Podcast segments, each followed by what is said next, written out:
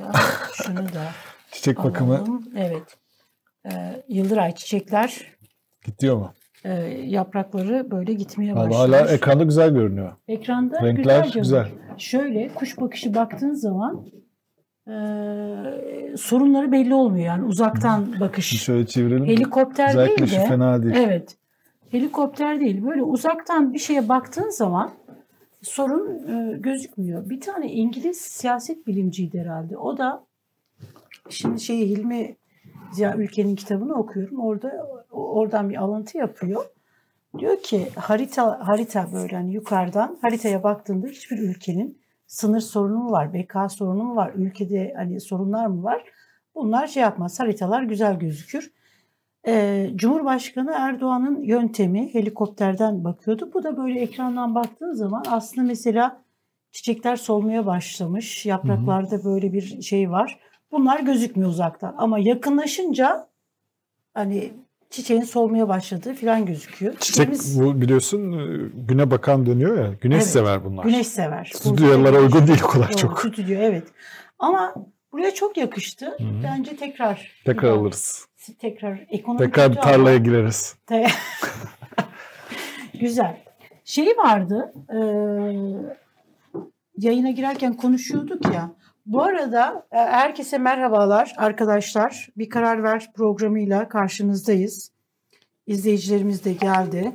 E, Yıldıray Uğur'la beraber ben yine çiçekte kaldım. Çiçeğimiz güzel, ayçiçeği güzel. Bu tohuma kalsa buradan çekirdek çıkar mı bize? Yani Evet. çekirdek. Yani bekle kurutmamız lazım. Kurutursak olabilir. O zaman ülkedeki olan böyle e, hani bazen böyle evlere şenlik olaylar oluyor ya çekirdek çitleyerek buradan çekirdeğimizi alır çitleyerek izleyebiliriz. Birazdan e, birazdan Gelecek Partisi Genel Başkan Yardımcısı Sema Silkin'ün bizlerle birlikte olacak. E, bir yıl önce bu stüdyodan CHP'ye bir çağrıda bulunmuş. Aslında bütün siyasi partilere bir çağrıda bulunmuş. Ee, başörtüsü meselesi siyasetin gündeminden çıkartılsın, anayasal güvenceye alınsın demişti. O çağrı CHP'de karşılık buldu. Neden, bu- nereden bunu biliyoruz? Ee, CHP'li Eren Erdem, e, Sema Silkin Ün'ün atmış olduğu, yani bu benim Hı. çağrımdı. Ee, sizin bu çağrınız, bu şeyiniz karşılık buldu diye CHP'den cevap geldiği için artık hani o çağrı karşılık buldu diyebiliyoruz. Bunu şimdi böyle deyince e, bazıları diyor ya işte Kılıçdaroğlu'nun e, açılımın arkasında Davutoğlu var, Fena mı? Babacan var, işte E, Karamollaoğlu var. E, ama öyle değil yani. Or- yani Hayır. açılım kendilerine ait. Evet. Bazıları Karar Gazetesi var diyor. Siz varsınız diyor. Danışmanlar diyor. Vallahi Bize danış bizi danışman ilan ettiler. Kılıçdaroğlu'nun danışmanıymışız. Peki yani eğer ülke, ülke ülkenin bir sorunu e, ülkenin bir sorunu çözülecekse güzel bir adım atacaksa e, bu konuda böyle hani katkı sunmaktan ben büyük onur duyarım. Ama öyle bir şey yapmadık yani. Böyle bir şey yapmadık ama Öyle bir görevimiz yok. öyle bir görevimiz yok ama Danışman değiliz. Ama gazeteci gazeteciler ahim kararlarında da bu var. Gazeteciler e, kamuoyunun kamunun menfaatini güder ve iktidarları bu bağlamda da sıkıştırırlar. Yani iyi bir şeyler olsun diye sıkıştırırlar.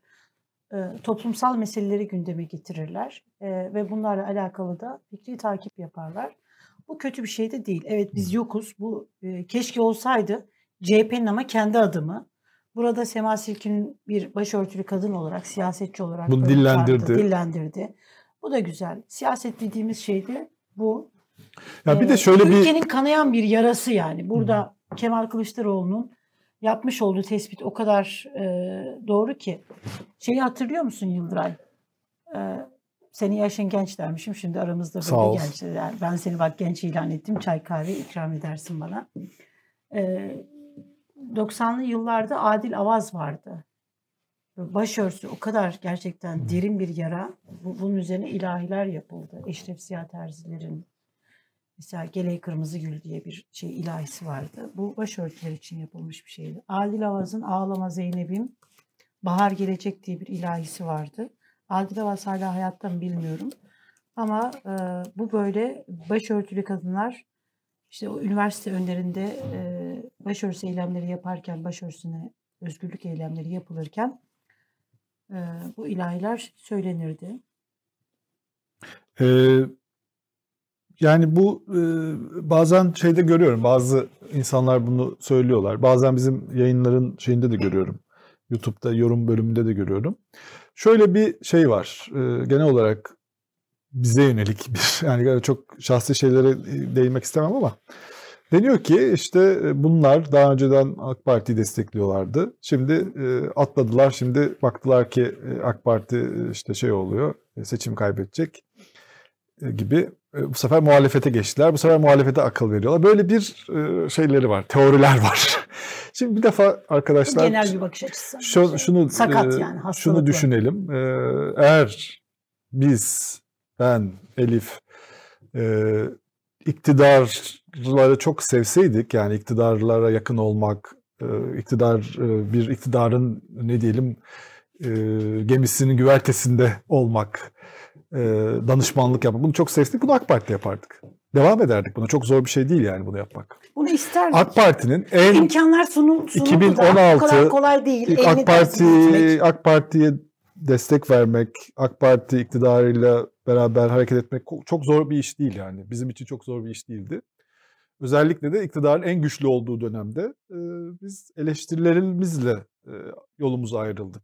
Yani medyasından yani ben kovuldum, sen de ayrıldın. Aslında bir tasfiye gibi bir şeydi.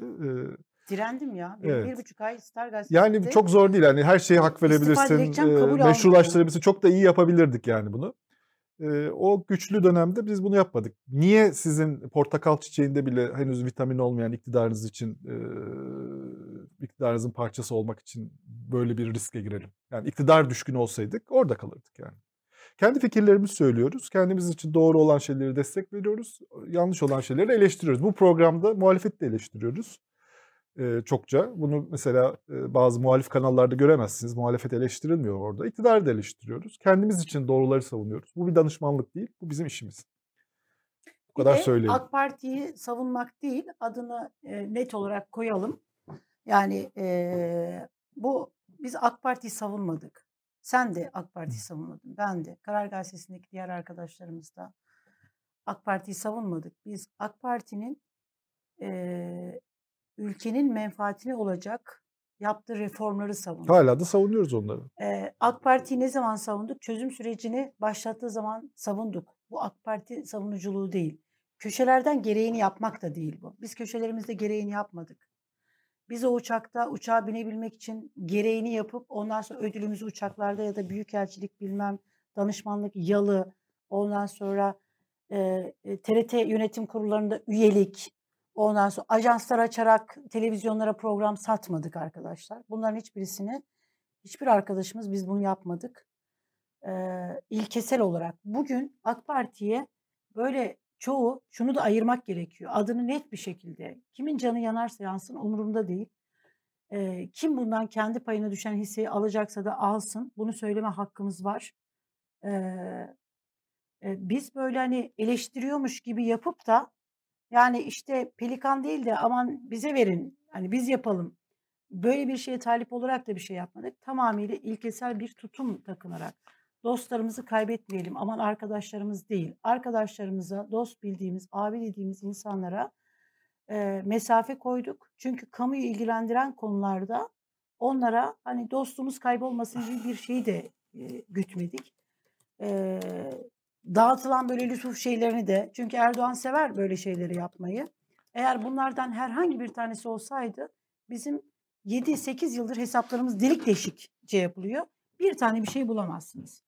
Biz gereğini yapmadık. Biz gereğini yaptık. Demokrasiyi savunmanın gereğini yaptık. Hukuk devleti istemenin gereğini yaptık. Yani yanlışlar yaptık da yani. yapılmış olabilir ama, ama bunu biz, kendimiz için yaptık. Yani. Ya kendimiz Yoksa için yani yaptık. şunu söylemek lazım. Evet. Yani öyle şey iktidar yani. mes- mevzuatlar temizlenirken meselesi, mesele iktidar meselesi savunduk. olsaydı evet. e, yani bir iktidara yanaşmak, iktidarı savunmak, bir iktidarda bulunmak Hani deniyor ya işte evet. muhalefet şimdi iktidar gelecek. Bunlar yine kendilerine alan açmıyor. Öyle bir derdine olsaydı AK Parti'de kalırdın yani. Evet. Zaten mevcut en bir iktidar. Evet. 5-6 en güçlü dönemi. İşte bu kadar böyle şey çekme. Yani Değil senin yani, yani ihtimal gerçekten henüz ihtimal olmayan e, yani olabilir tabii ama henüz ortada olmayan iktidarının postu için e, bunu yapmıyorsun yani. Evet. Bunu kendi doğruların için Kendi yapıyorsun. E, inancından, bu da iyi bir şey olduğu için savunuyorsun. CHP'nin bunu bu yapması tarihi bir şey. Evet. Tarihi bir adım bu. Güzel bir adım. Buna destek ver, ver- veriyorsun. Bu danışmanlık değil. Bunu zaten bunu yapması gerektiğini bir siyasetçinin anlaması için herhangi bir danışmanlığa ihtiyacı yok. Yani Evet. sadece e, Türkiye'de bir, birkaç saat geçirmesi yeterli yani. Böyle bir adım atması gerektiğini anlaması için bir Gocunmayın siyasetçinin. siz de. Türkiye'nin yararına olan her şey, Türkiye'nin yararına neyse e, partizanlık yapmayın. İdeolojik böyle hani üzerinizdeki gömlekleri, paltoları her neyse şapkalarınızı çıkartın. Bu iyi bir şey değil. Kendinizi özgürleştirin. Kendinizi özgürleştirdiğiniz zaman, özgür olarak baktığınız zaman bu ülke kazanır. Siz güçlenirsiniz. Devlet karşısında güçlü olduğunuzu fark edersiniz. Yani partizanlığa gerek yok. Bana ne AK Parti, CHP, HDP, İyi Parti, Deva Partisi, Gelecek Partisi. Bu beni ilgilendirmiyor. İyi bir adım attığı zaman CHP diye bakmam, savunurum sonuna kadar. Ama yanlış bir şey yaptığında da sonuna kadar da eleştiririm. Bu kadar basit. Bu ülke buna alışık değil ama alışacak. Yani buna doğru gideceğiz. Bu ülke buna alışacak. Yani e, böyle olduğu zaman kimlik siyaseti işte geride kalmış olacak. Bu olduğu zaman ideoloji, böyle olduğu zaman işte yüzde 83'e enflasyonu çıkartan bir parti, bir iktidar partisi işi bu kadar kolay olmayacak. Deneyin yani e, partiler babamızın partileri değil, babamızın şirketleri de değil. E, vatandaş olarak herkes kendisini düşünsün. Mesela Bu şu anda AK Parti değil yani. iktidar Değil mi? e, bir şey yapıyor. Alevi açılımı yapıyor. Evet. E, Alevi kesiminden bazı eleştiriler alıyor ama e, bazı yani deniyor ki işte devlet neden ibadethaneyi tanımıyor resmi olarak tanısın deniyor. E, bu olabilir, bu haklı bir eleştiri olabilir ama e, 100 yıldır Alevilerle ilgili Cumhuriyet tarihi boyunca hiçbir adım atılmadı. Yani Alevilerin e, cemevleriyle ilgili Evet. herhangi bir adım atılmadı. İlk defa bir iktidar şu anda Alevilerin e, din adamlarını ve cemevlerini bir e, statü veriyor. Yani bir Kültür Bakanlığı altında bir birim kuruluyor. Bir genel müdürlük kuruluyor. E, Alevilerin e, dedelerine maaş verilecek, cemevlerinin ihtiyaçları karşılanacak ve burası bir tür alternatif ne diyelim Alevi diyaneti gibi olacak. Yani diyanete zaten Aleviler karşı. Sünni bir şeyi var çünkü içeriği var. E şimdi bu adım e, kötü bir adım değil. Bunun desteklenmesi gereken bir adım. Yani ben mesela şahsen bu adımı çok yani AK Parti'nin böyle bir adım atması, böyle bir açılım yapması çok önemli, çok kıymetli. Bir Çünkü Alevi, kazanıyor. Evet, Alevi Bak işte meselesinde muhalefet- çünkü yıllarca AK Evet. Parti bir sürü açılımlar yapmaya çalıştı ama yapmadı. Sonuna getiremedi bir türlü. Alevi e, bürokratlar, siyasetçiler çok az milletvekili, birkaç tane milletvekili oldu Alevi milletvekili ama onun devamını getiremedi. Alevi bürokratlar, valiler, hani bir tane Ha, vali oldu Tunceli'de ama onun dışında çok fazla bu alanlarda da e, çok geri kaldı. Ama şimdi bu açığını tamamlamaya çalışıyor. Bu bir açılım. E, belki Alevilerden olaya oyalamayacak AK Parti yine ama bu Türkiye'yi yumuşatacak. AK Parti kendisini reformcu göstermeye çalışıyor böylece. Evet. Aslında CHP'nin açılımına karşı çıkanların buradan çıkarması gereken dersler var. Belki CHP bu seçimde, şu önümüzdeki seçimde başörtülerin, muhafazakarların oylarını akın akın CHP'ye gelmeyecek. Ama bu e, tarihsel e, bagaj yavaş yavaş boşaltılıyor. Bu böyle bir anda olacak bir şey değil. Yani güven böyle çok kurul, çabuk kurulacak bir şey değil. Ama yavaş yavaş bu bagaj boşalacak ve o e, şeyler, duvarlar yıkılacak. Mesela AK Parti de bunu yapmaya çalışıyor Alevilerle ilgili. Bütün partiler bunu yapması lazım. Mesela İyi Parti'nin de Kürtlerle ilgili bunu yapması lazım. Evet. Değil mi? Keşke İyi Parti mesela böyle bir açılım başlatsa. Ne bileyim böyle ne demesi lazım? Ne bileyim, yani desin ki mesela Kürtlerin Kürtçe ana ana sütleri gibi haktır dese mesela yani. Evet. Meral Akşener Herkes kendi siyasetçilik böyle bir şey. Kürt açılımını başlatsa. Dese ki bu, bu meseleyi biz çözeceğiz ama fakat lakin Evet, işte Türkiye'yi böldürtmeyeceğiz, teröre Bizim- karşıyız. bizim- Neyse onları da söylemesi lazım. Desin. bazı milliyetçi oylar da gidebilir. Ee, gitsin ama buna rağmen bu ülkenin sorunu çözeceğiz dese. E, bir Meral de, Akşener bir de matematiksel olarak baktığın zaman e, mesela CHP'nin 30-40 tane ilde e, milletvekili yok. E, %5'i 10 civarında oy alıyor. İyi Parti'nin bir sürü yerde şeyi yok yani %1-2 oy alıyor. AK Parti'nin işte Alevilerin olduğu mahallelerden, ilçelerden oy alamıyor. Herkes açığı neredeyse oraya gidecek yani. Siyaset böyle bir şey. Evet. Bir de yani bu bunlar evet siyasi hamledir. Kardeşim İyi bir şey ya, siyaset muhalefet hamle. dediğin arkadaşlar, AK Partili arkadaşlar, dinleyenler varsa AK Partili arkadaşlar biraz böyle hani o 20 yıllık iktidar böyle hani sarhoşluğu içerisinde olu- olup da iyiyi doğruyu doğru analiz böyle yapma böyle hani kafayı başka yere kıran arkadaşlar. Muhalefet muhalefet partileri iktidarları yıpratırlar. Muhalefet partilerinin görevi iktidar partilerini yıpratmaktır, köşeye sıkıştırmaktır. Ee, iktidar partileri de e, yani muhalefet partileri Erdoğansız, AK Partisiz bir Türkiye düşün- düşünür. Bu ülkenin vatandaşlarının da Erdoğansız, AK Partisiz bir Türkiye düşünme hakkı vardır ve bu demokratik bir haktır. E, iktidar partileri de iktidar partisini sandıkta yenebilmek için bu bir yarıştır çünkü. O sandıkta, o güreşte yenebilmek, alt edebilmek için elinden gelen her şeyi yapar. Yeter ki saygı, sevgi çerçeve birbirlerine küfretmeden bunu yapsınlar. İktidar partisi de iktidarını kaybetmemek için muhalefet partileri onu sıkıştırdıkça daha çok reform yapar, daha çok işte adım atar, siyasi hamle yapar. Ee, kazanabilmek için, kazanabilmek için işte başörtüsü özgürlüğünün önünü açar, kazanabilmek için e, Kürt açılımı der, Alevi açılımı der. Bunları siyasi hamle olarak yapar. Yapar çünkü bunların hepsi siyasi bir hamledir ve oy kazanmak için yapılır. Babasının hayrına yapmaz. O bunları yapacak ki Alevilerin oyunu al- alacak. O bu açılımları yapacak, bu siyasi hamleyi yapacak ki oy kazanmak için bunu yapacak. Bunun karşılığında oy alacak. Bunlar kötü şeyler değil. Bunlar böyle hani CHP bunu siyasi hamle olarak yapıyor. Oylarını genişletmek olarak. E yanıtıyor güzel ya. güzel işte. Ne kadar güzel. Sen de yap. Sen de yap. Siz de yapın. Bak CHP bir hamle başlattı. Adam akıllı muhalefet yapıyor. Ee, Erdoğan el yükseltti. Dedi ki anayasal güvenceye alalım bunu dedi. Fena mı oldu? Ülke kazanıyor. Bak ne kadar güzel. Türkiye'de demokrasiyi konuşuyoruz. Kim daha fazla vatandaş için iyi bir şey yapacak bunu konuşuyoruz. Ne kadar güzel. Yani iktidar partisi de muhalefet partisi açısından da taşlar yerine oturuyor. Bırakın daha iyi otursun. Ee, şeyin e, Gelecek Partisi Genel Başkanı Davutoğlu'nun bir basın toplantısı oldu. Cumhurbaşkanı Erdoğan'dan randevu istedi bu başörtüsü meselesiyle ilgili ve bunun e, Gururumu bu, ayaklar altına alıyorum bu dedi. sorunun çözümünü başka konularla ilişkilendirerek siyasi gole çevirmeyin. Başörtüsü yasağının her aşamasını yaşamış bir nesil adına en, ama en önemlisi de bu yasağın gerçek mağdurları, onurlu kadınlarımız adına sizden istirham ediyorum. Bu mema- momentumu kaçırmayınız diyor. Doğru. Bunu bunu Çok gole güzel çevirmeyin diyor. Yani bu, ya bu bir bu- maç. evet. Yani Erdoğan'ın şimdi şöyle bir yapısı var ya Yıldıray yayına girmeden önce de sen de hani söylüyordun hani Erdoğan'ın en iyi bildiği şey hani maç bunun üzerinden.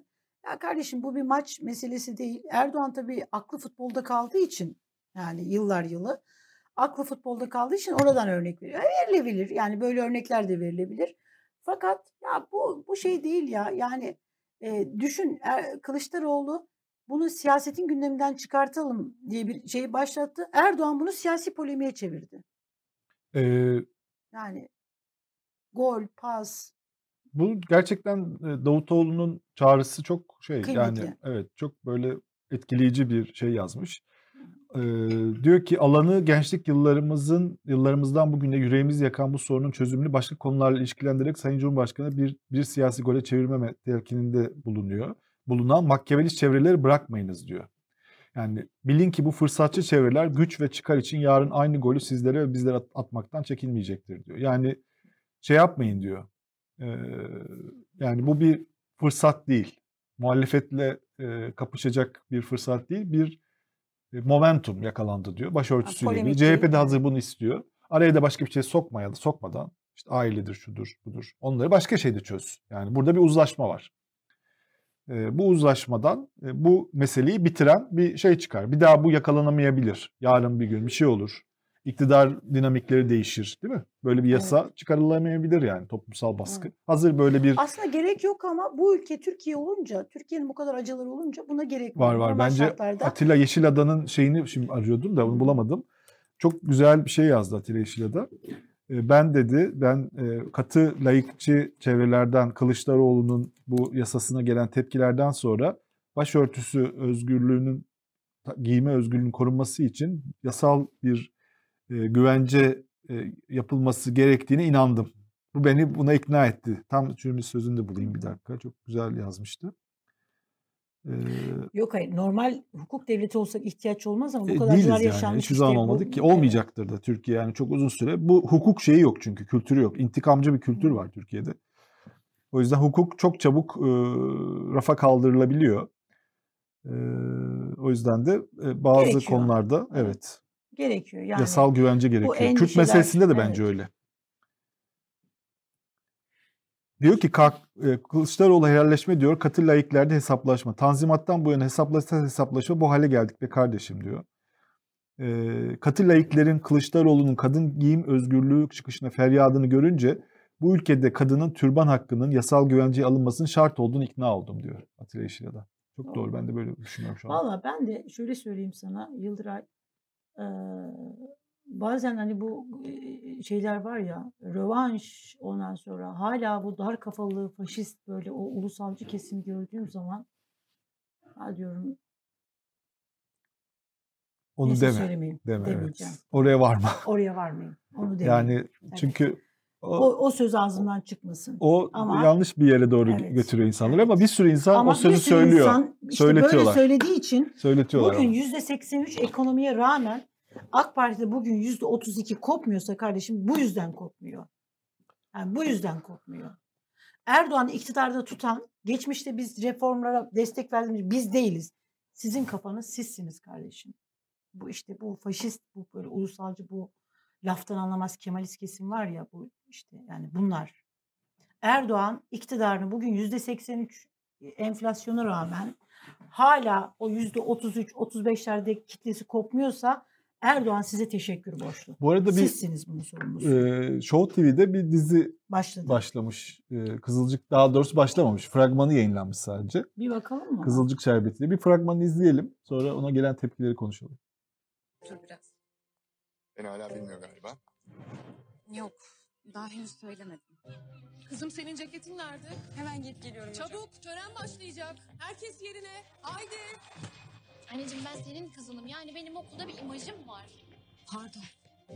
Bunlar da her yerde. Burada gebelik testi istenmemiş. Ama yaptırmak istersiniz. Çünkü septomlarınız gebelikle birebir aynı. Tamam madem Allah bize bir evlat vermeye karar vermiş.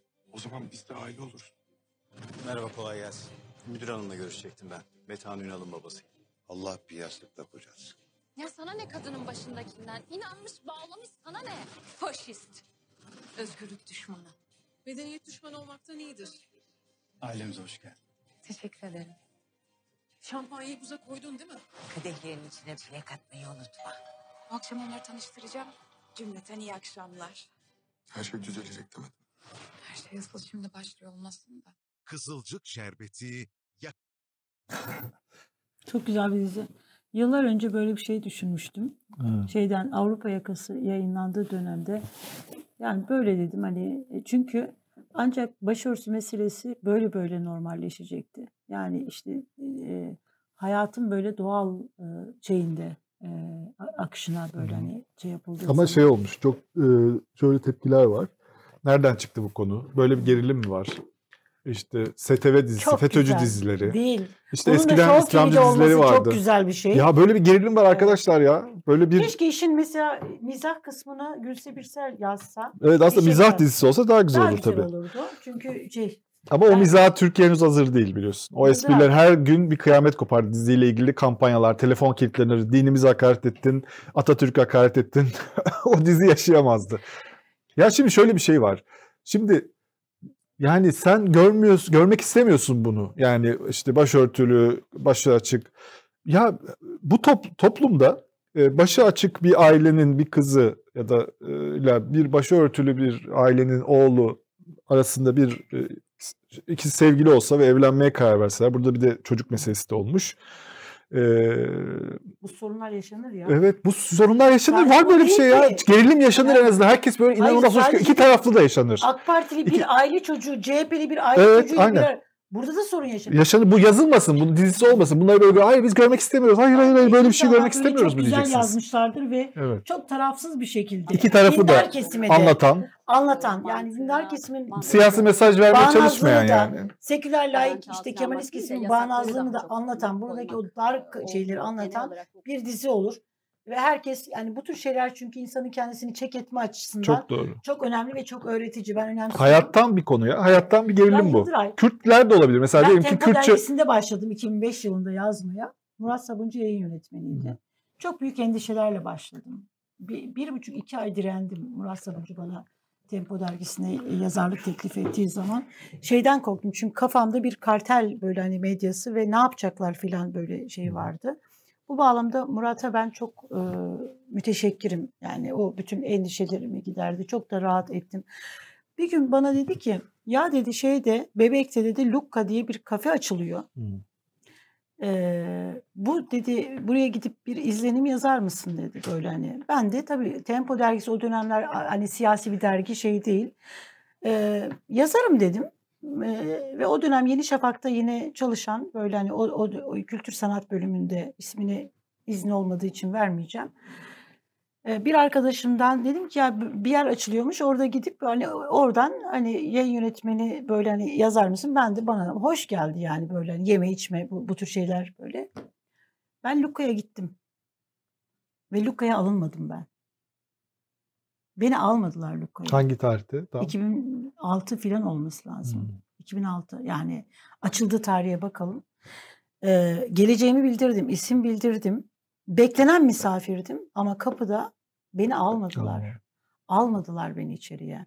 Sonra ben işi böyle şeye vurdum. Ee, Lukka'nın karşısında Bebek Camii'nin avlusuna girdim. Murat'ı aradım. Dedim ki beni dedim Lukka'ya almadılar. Ondan sonra ama en rahat ettiğim yere geldim. Bebek Camii'nin avlusundayım.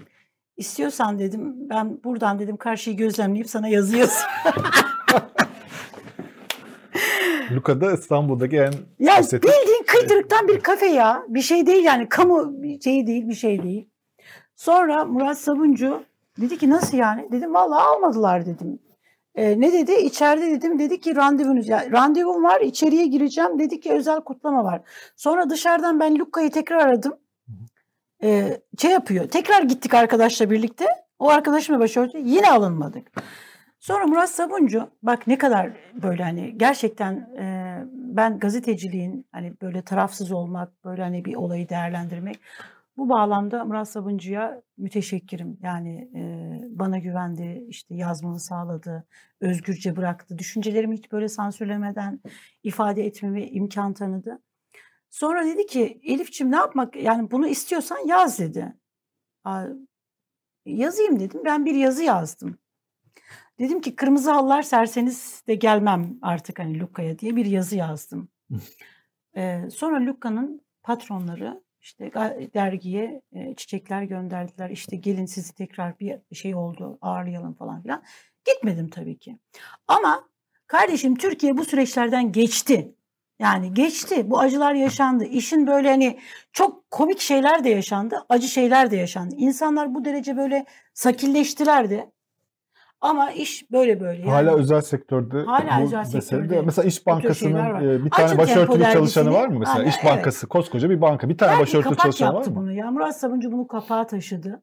Bakın o dönemdeki temponun şeyine eee, ben orada böyle çatır çatır böyle derginin o zamanlar 500 bin satıyordu.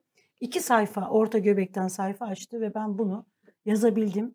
Bu böyle manyaklıkla dalga geçen bir yazı yazabildim ve hiç de şey olmadı.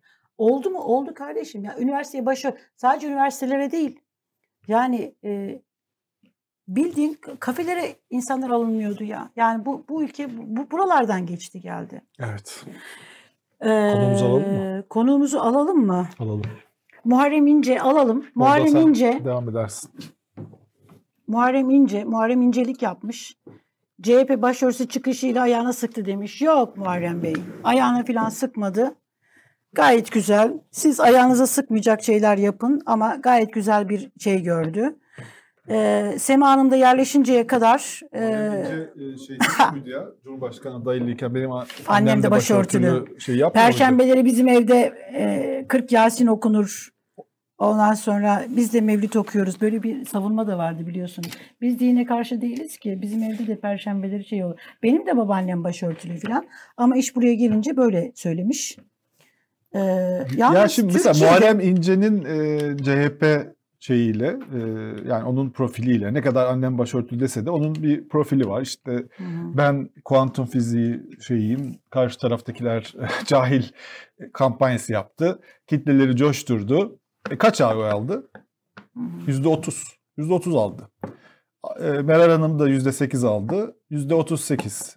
Evet. Ekmelettin İhsanoğlu kaç oy almıştı dört yıl önce? Yüzde otuz sekiz buçuk. Daha fazla almıştı.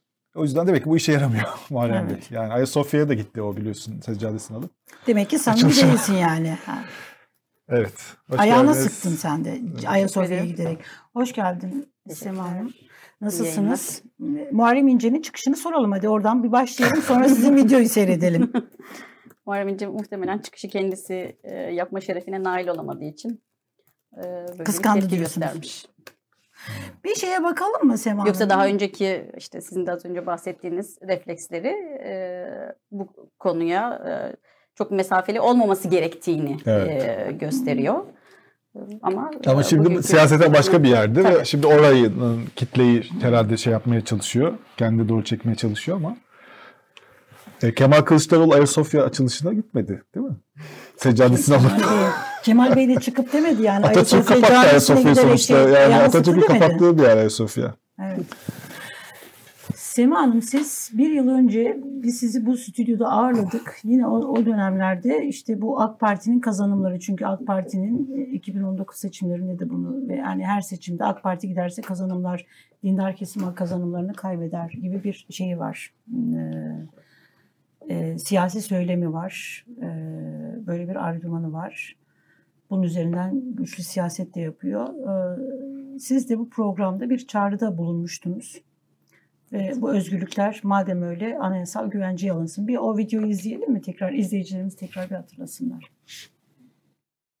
Şimdi muhalefetin e, yapıyor. yapması gereken bu tabanını da dönüştürebilmek adına. E, şimdi her ne kadar hukukçular e, başörtüsü işte ya da bu kazanımlar konusunun e, işte anayasanın konusu olmadığını ya da hukuk e, mantığına mantığında özgürlükleri e, garanti altına almak değil de yasakları daha çok hani koymak e, olduğu genel olarak hukukçuların söylediği bir şey olsa da Şimdi Türkiye siyaseti e, bu gerçekten uzak. Yani şimdi Evet. e, 28 Şubat'taki yasaklar da e, kanuni yasaklar değildi, hukuki yasaklar değildi. Ama yaşadık, hep birlikte yaşadık Evet. 28 Şubat'ı değil mi? Genelgelerle yaşadık. Şimdi e, iktidar o gün de fiili olarak uygula, bir güvencenin olmadığı, bir anayasal güvence olmadan fiili olarak yasaklar vardı. Bugün de aynı şekilde yasal bir güvence olmadan fiili bir özgürlük var. Şimdi burada bence yapılması gereken ki bu yani muhalefet partilerine bir çağrıdır ve e, en çok da aslında bu ana muhalefet partisinin hani bugün mecliste en üst düzeydeki şey olduğu için söylüyorum temsile sahip olduğu için söylüyorum. Başörtüsü konusunun Türkiye'de artık bir daha gündeme gelmemesi için anayasal bir güvenceye alınmasının e, öncüsü olmalı.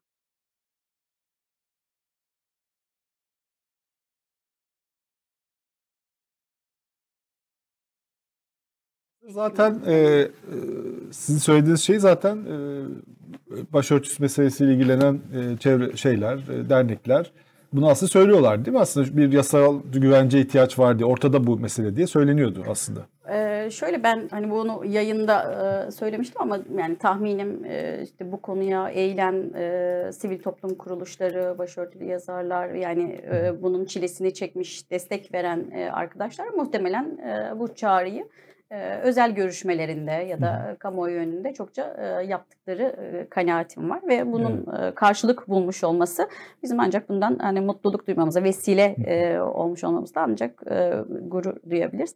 Şimdi bu mesele şöyle yani e, 50 yıllık bir e, endişenin aslında ürünü. Yani hani bugüne ait değil. 50 yıllık bir endişe e, vardı. E, AK Parti iktidara da aslında e, bu sorunları özellikle çözülmesi için e, getirildi. Yani e, evet o gün belki seçim vaadinde bunu açıkça söyleyemedi bir takım çekinceler dolayısıyla ama e, 2002'de AK Parti'yi iktidara taşıyan motivasyonun e, temelinde e, tamamen bu e, özellikle e, başörtüsü konusundaki e, yapacağı, atacağı adımlar e, gözetilerek e, o günkü e, şeyler, vatandaşlar kendisini iktidara bu şekilde e, taşıdılar.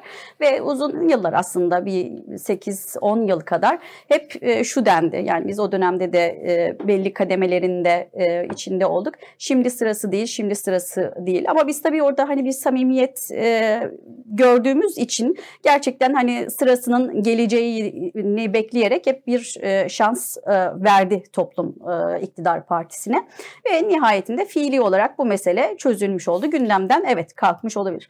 Ama şimdi bu endişe e, yani yasal bir güvenceye dayanmadığında e, varlığını maalesef korumak e, durumunda oluyor. Şimdi geçen yıl biz bu çağrıyı yaptığımızda e, ya böyle bir mesele mi var neden bunu hortlatıyorsunuz? Yani bugünkü tartışmaları bakıyorum yani bir yıl öncesinde e, işte size kamuoyu gelen- araştırmacıları da sürekli ya sürekli ekonomiden konu yani bize gelip bir takım telkinlerde bulunuyorlardı. Bir yıl önceden bahsediyorum. Ee, yani konuşmanız gereken ekonomi e, meseleyi başka yerlere e, çekmeyin. E, Türkiye'nin başka bir sorunu yok diye e, bir takım telkinlerde bulunuyorlardı. Şimdi e, tabii biz bu camianın içinden gelen ve bağları hiçbir şekilde kopmamış insanlar olarak e, arkadaşlarımızın bu endişeliği taşıdığını, yasal güvence olmamasının e, ileriye dönük e, bir handikapları olabileceği yönündeki endişelerini biz e, yani birebir de bu e, arkadaşlarımız olan diyaloglarımızdan zaten e, gördüğümüz için bu konunun mutlaka özellikle kurulan işte altılı masanın da işte, e, ruhuna e, uygun olarak çözülmesi gerektiğini, çözüme yönelik adımlar atılması gerektiğini dillendiriyoruz. Şimdi e, aradan aylar geçince bu kamuoyu araştırmacılarının, aynı kamuoyu araştırmacılarının gördük ki ekonomi tek mesele değil. Bu e, oylar iktidardan kopmuyor. Neden? Çünkü e, muhafazakar kesimin bir takım endişeleri var. Yani günaydın demek düştü ondan sonra bize. E, aylar sonra e, bizim e, bir yıl önce tespit ettiğimiz e, konuyu ve gündeme almaya çalıştığımız meselenin aslında bir karşılığı olduğunu itiraf etmek durumunda kaldılar. Tabii onların hani e, bunu söyledikten sonra e, kamuoyunda biraz daha fazla bu konunun üzerine gidildi. Ve e, masada bu konuda işte e, Mayıs ayında bizim de ev sahipliğini yaptığımız toplantıda e, muhafazakar kesimin işte inanç temelli e, herhangi bir endişesinin e, yarın e, bir e, yani bu endişelerin karşılık bulunmayacağına, bu masanın teminatı, e, bunun teminatı olduğuna yönelik artı partinin liderinin imza altına alması bu endişeyi gidermek için çok kıymetliydi. Ardından Kemal Bey'in e, çağrısı, e, bu yasal güvence çağrısı e, duyuldu. Şimdi burada e, tabii bundan e, yani bu çağrıya e, karşı tepkilerde iki tip tepki var. Biri işte hani Türkiye'de muhafazakarlık tartışması yapılırken yani muhafazakarlık aslında biz hani İslami motivasyonlu muhafazakarlık var. Bir de Kemalizm motivasyonlu muhafazakarlık var. Bunların ikisinin aslında bir e, çak yani bu tepkiler ikisinin e, den gördüğümüz tepkiler var ama e, özgürlüklerden yana olmadığınızda maksat işte üzüm yemek olmadığında bu tepkiler birbiriyle aslında örtüşmeye e, başladı.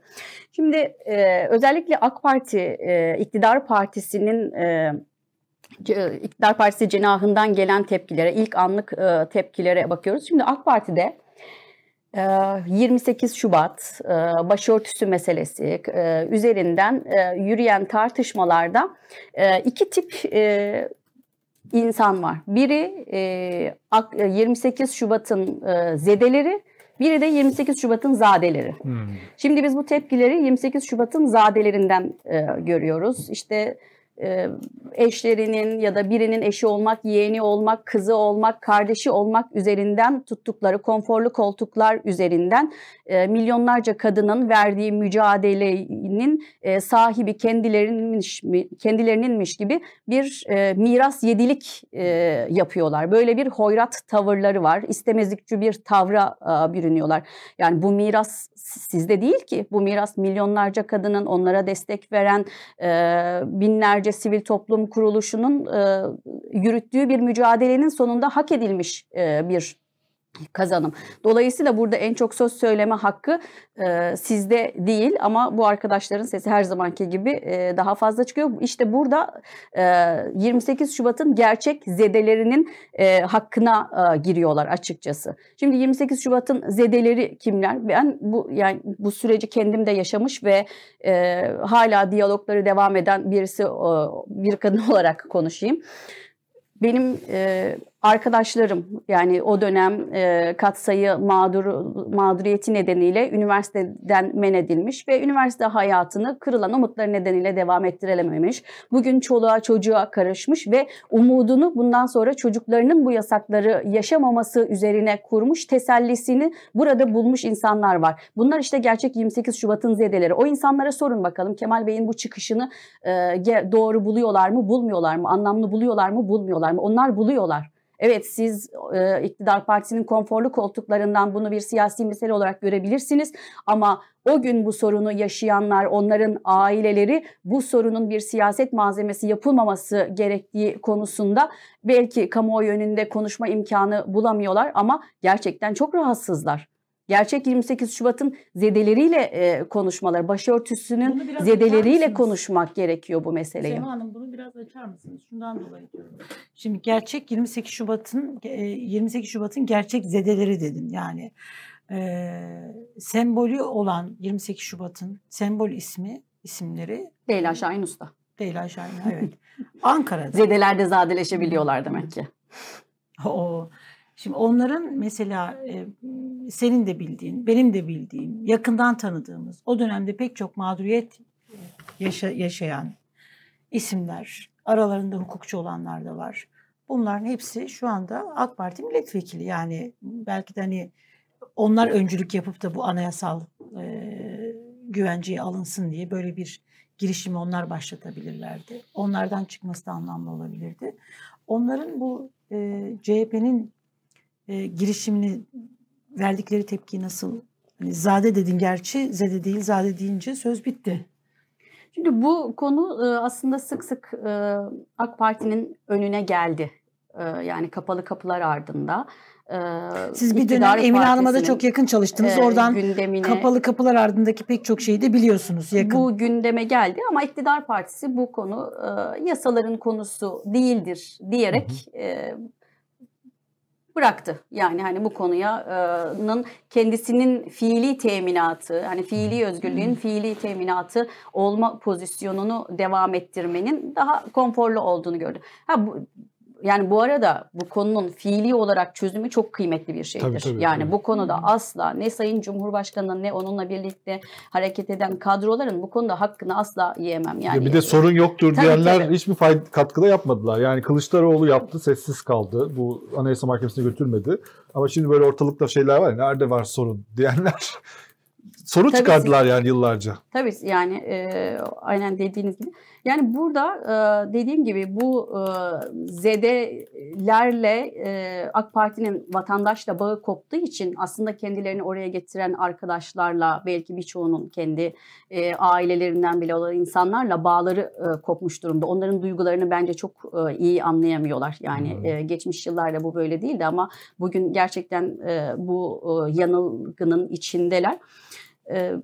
Yani bu işte belediyelerde üç kuruşa çalışan, özel sektörde kendine yer bulamayan milyonlarca kadın var yani e, başörtülü. Yani bu insanlar bu sorunun gerçekten yanına, yöresine hiçbir şey katılmadan artık çözülmesini e, talep ediyorlar. Yani biz bunlarla konuştuğumuzda e, sorunun çözümü için yapılması gereken ne varsa yapılsın deniliyor. Burada e, şimdi meseleyi başka konularla ilişkili e, hale getirmek bir samimiyet sorgulamasına sebep olur. Yani bu konuyu fiili olarak çözerken gösterdiği samimiyeti bugün yasal olarak e, çözüme giderken de göstermesi gerekiyor iktidar partisinin. Yoksa sırtında gerçekten çok büyük bir vebal olacak. Bu konu eğer e, diğer meselelerle bir araya getirilip e, tarihi bir fırsat geçti önümüze. E, bunu değerlendiremeyecek olursa iktidar partisi e, bugüne kadar aldığı duaların diyeyim geçmişte yaptığı güzel işler üzerinden aldığı e, duaların artık e, Allah korusun bedduaya dönüşme e, tehlikesiyle karşı karşıya. Ben e, siyasete çok müdahale etmelerini arzu etmem ama bu konunun çilesini çekmiş iki tane kızı var Sayın Cumhurbaşkanı'nın. Yani Sümeyye'nin, Esra'nın e, bu konuda aktif rol almasını e, bu konu için arzu ederim. Çünkü bu siyaset değil başörtüsü meselesi artık siyasetin meselesi olmaktan e, çıkarılsın ve e, Türkiye'de tarihin artık e, kınanacak, lanetlenecek e, tarihin çöplüğünde böyle bir yer alsın ve bunda da e, bu arkadaşlarımızın e, emeği olsun diye arzu ederim. Siyasi meselelere elbette karışmalarını yani aile ferdi olduğu için e, doğru bulmam ama bu siyaset üstü bir meseledir. Siyasetin çok dışında bir meseledir. E, dolayısıyla e, burada e, aktif rol e, alarak e, iktidar partisini bu konunun gerçek e, çözümü noktasında e, ikna etmelerini arzu ederim. Bunu yani dün Davutoğlu biraz... da benzer bir şey söyledi değil mi? Çağrısı bu aslında. Senin söylediğin şey çağrı. Yani e, burada bir fırsat var. İlk defa evet. CHP böyle bir hamle yaptı. Bunu bitirelim artık. AK Parti de bunu gole çevirme şeyine girmesin. Yani burada bir maç yok. Şimdi evet bu, burada ee, mesele Erdoğan. ilk kez bu kadar e, mutabakat yani mecliste bu kadar e, büyük bir mutabakat, geniş bir e, mutabakatın sağlanma imkanı ilk kez tarih yani başörtüsüyle alakalı çözümlerde ilk kez böyle bir şey var. Şimdi e, deniyor ki yarın da bu e, yaşanılabilir mi? Yasal, anayasal Türkiye yani evet geleceği hiçbirimiz bilemeyiz. Evet. Yani Türkiye tarihi Neler işte oldu? darbeler, işte o haller yani her şey olabilir. Onun garantisini biz kullar olarak verebilecek durumda değiliz tabii ki. Ama e, burada işte e, sicili en e, rahatsız edici, bu konuda rahatsız edici olan bir partinin bu konuda bir çağrı yapmış olması çok kıymetli. Burada artık samimiyet sorgulanmaz. Çünkü bu işin gideceği sonuç önemli bizim için. Evet. Nereye varacak? Samimiyeti beni ilgilendirmiyor. Samimi mi değil mi? Yani o sayfalar açılırsa bambaşka şeyler de çıkabilir ortaya. Bence e, meseleyi oradan artık çekmede lazım. Yarın da işte şüphe duyacakları işte bunu yine başka bir yasayla tevil edilebilir vesaire işte anayasa tekrar değiştirilebilir vesaire. Şimdi bu Cumhuriyet Halk Partisi için tarihi bir adım. Neden? Kendini geleceğe yönelik de bağlıyor. Bir bağlayıcılığı var. Artık bu konuda adım bir kez adım attıktan sonra geriye dönemez. Yani dönerse bu millet zaten cezasını verir. Yani bugüne kadar bunları yaşamadı mı Türk siyasi tarihimiz? Dolayısıyla burada hep birlikte bu konuda NUN'un çözümünde sivil toplum kuruluşları olarak milyonlarca bu işin çilesini çekmiş kadınlar olarak, gerçek demokratlar olarak bu işin çözümü noktasında makul bir seviyeye bunu taşımamız gerekiyor. Bunu hep birlikte yani basınıyla, e, sivil toplumuyla, mağdurlarıyla hep birlikte yapmak zorundayız. Ben, HDP de buna destek vereceğini söyledi. İyi Parti herhalde destek, destek verecek. verecektir yani, muhtemelen. Yani mecliste mutabakatla çıkabilecek bir e, kanun teklifi imkanı var. Yani bu an evet. çok zor geldi yani. O aynı mecliste bundan kaç yıl önce 13 e, yıl önce başörtülü bir milletvekili kovalandı. Değil mi? Yani tabii, dışarı tabii. dışarı değil. O, o meclise şimdi gelinmiş olması. E, mutabakatla yani, bu kanun hani, çıkabilir. E, yani İktidar Partisi şunu söylese daha olgun bir tavır aslında. Yani dese ki ya bakın biz Türkiye'yi öyle yönettik ki e, bu sorunları o kadar dile e, getirdik, o kadar e, kamuoyu bunları gördü ki e, Cumhuriyet Halk Partisi bile daha önce bu yasağın evet. yanında duran Cumhuriyet Halk Partisi bile bugün bu noktaya geldi. Ya bununla e, övünmek sizin için daha e, kıymetli bir şey olur. Yani e, burada e, bunu bir e, maça çevirmek, e, biz tribünler, başörtüler tribünlerdeki holigan değiliz yani hani bu meseleyi sadece yani. Peki Sema ben şunu merak ediyorum. Şimdi e, bu CHP'nin attığı adım çok önemli evet. E, bir anayasal güvence yani alınmalı. Çünkü burası Türkiye. Fakat diğer taraftan e, mesela AK Parti iktidardan giderse kazanımlar geri gider korkusu. Yani mesela anayasal güvenceye alınmadı gerçekten. Tekrar Türkiye'de başörtüsü yasakları eskisi gibi gelir mi? Türkiye artık o Türkiye mi? İmam Hatip işte katsayı problemleri geri gelir mi? İşte bu mesela AK Parti içerisindeki e, dolaşan kazanımlarımız geri gider. Biraz bunun üzerine konuşmak isterim. Ee, mesela ben dün Ömer Dinçer, eski Milli Eğitim Bakanı Ömer Dinçer'le e, bir köşe röportajı yaptım. Yarın e, yayınlayacağım. Onun şöyle bir görüşü var. Kardeşim diyor, Türkiye eski Türkiye değil ki. Hangi kazanımlar gidecek? Yani Türkiye bu ayıpları yaşadı ve buraları biz geçtik. Bu korku yersiz diyor. AK Parti giderse kazanımlar da gitmez. Ya şu an siyasi, siyasi söylem, partilerin evet. pozisyonlarına e, yani tüm mecliste temsili Hı hı. olanlar olmayan e, tüm siyasi partilerin aşağı yukarı pozisyonlarına baktığınızda bu e, meselenin artık tekrar gündeme gelmeyeceği e, öngörüsünde bulunabiliriz. Yani bunu e, kabul ediyorum. Ama Türkiye sosyolojisi her zaman e, bun böyle değil. Yani e, nereye geldi partilerinden şey? e, bağımsız e, olarak e, bu o meselelerin tekrar e, gündeme getirebilecek, bunların yaşanmasını isteyecek. Bugün azınlıkta olsa bile e, Jacobinist tavırlar içerisinde olan e, kitlelerde yok e, değil. E, dolayısıyla onların e, o yöndeki propagandaları, olumsuz propagandaları, e, eylemleri aslında bu e, muhafazakar camiadaki insanların endişelerinin gerçek e, sebebi. Yani bugün bile Kemal Bey bir açıklama yapmış, takdir edilesi bir açıklama ama yani Kemal Bey'i dövmedikleri kaldığı başörtüler ellerinde sopayla her gün başörtülü kovalar bir pozisyona düşen insanlar var ve bunların gazeteleri var, Gelecek televizyonları var. arkasında e, işte Gelecek Partisi Davutoğlu var. O, akıl hocaları onlar. Karar Gazetesi var da ben Tabii tabii sorayım. karga olan diye böyle itham edilen e, bizler varız. E, Şimdi bunları e, maalesef e, görüyor görüyor insanlar ve e, o marjinal bile desek bugün daha azınlık bir grup desek bu e, çekinceyi besliyor. Atilla yani Yeşilada'nın bir tweetini okuduk biraz önce biz. O, çok, o da diyor ki bu e, Kemal Kılıçdaroğlu'nun e, bu çıkışına gelen e, tepkileri görünce başörtüsü özgürlüğünün kanunen güvence altına alınmasına ikna oldum diyor. Evet. Yok ben Her şunu- şerde bir hayır var Evet. işte. Şöyle Yıldıray, benim düşüncem şu. Yani önerim diyeyim daha doğrusu. Şimdi evet böyle bir endişe var. Bu endişenin anlaşılması gerekiyor. Bu bu endişelerin giderilmesi için atılan bu adım çok kıymetli. O ulusalcı işte Kemalist e, taraftan çıkan seslere bakıldığı zaman da Kemal Bey'in gayet doğru bir adım attığı ve cesurca. Yani bu cesur işte oy kaybetmeyi göze alarak da attığı bir adım ayrıca takdir edilmeyi hak ediyor.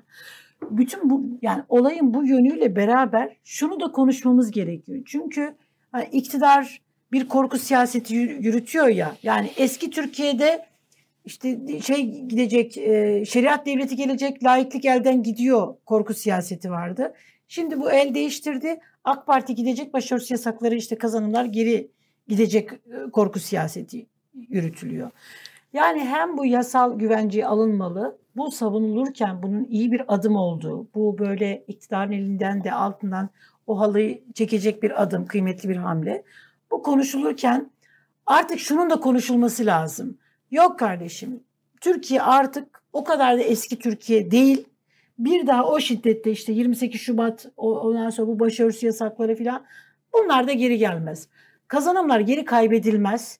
Bunu da seslen. Yani iki şey birden söylemek Ama bunu gerekiyor. altılı masa zaten e, yapıyor yani bu konuda Evet. yayınladığı e, ilkeler e, bildirisinde hem yani bu kesimlerin muhafazakar kesimlerin kazanımlarına teminat e, verdiğini altı Hı lider birden imza altına e, alıyorlar. Bunun Hem gibi işte savunma işte bu- sanayinde da yani ben gelmez. AK Partili kitlelerin e, zihnindeki e, endişelerden bahsediyorum. Bu konu işte savunma sanayindeki kazanımlar vesaire bunların daha da artırılarak devam ettireceği bu kazanımların bırakın kaybedilmeyi hak ve özgürlükler alanında daha da ileriye taşınacağı noktasında bir e, teminat veriyor altılı Evet. Masa. Ya bunu da dillendirme. Benim söylediğim sadece Evet. bu. Yani ikisini İşte o birden belki de adım da zaten aslında bunun e, garantisi olabilecek bir şey. O yüzden atıyor zaten Tabii o bu aslında e, yani bu yasal bir şeye dönüşürse e, teminata dönüştüğünde işte bugüne kadar işte adım adım ilerleyen süreçlerde le yani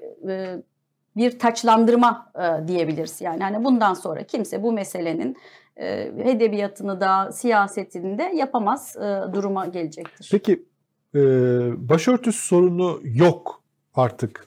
Bunu mesela sen Bu rahatlıkla söyleyebilir misin bugün?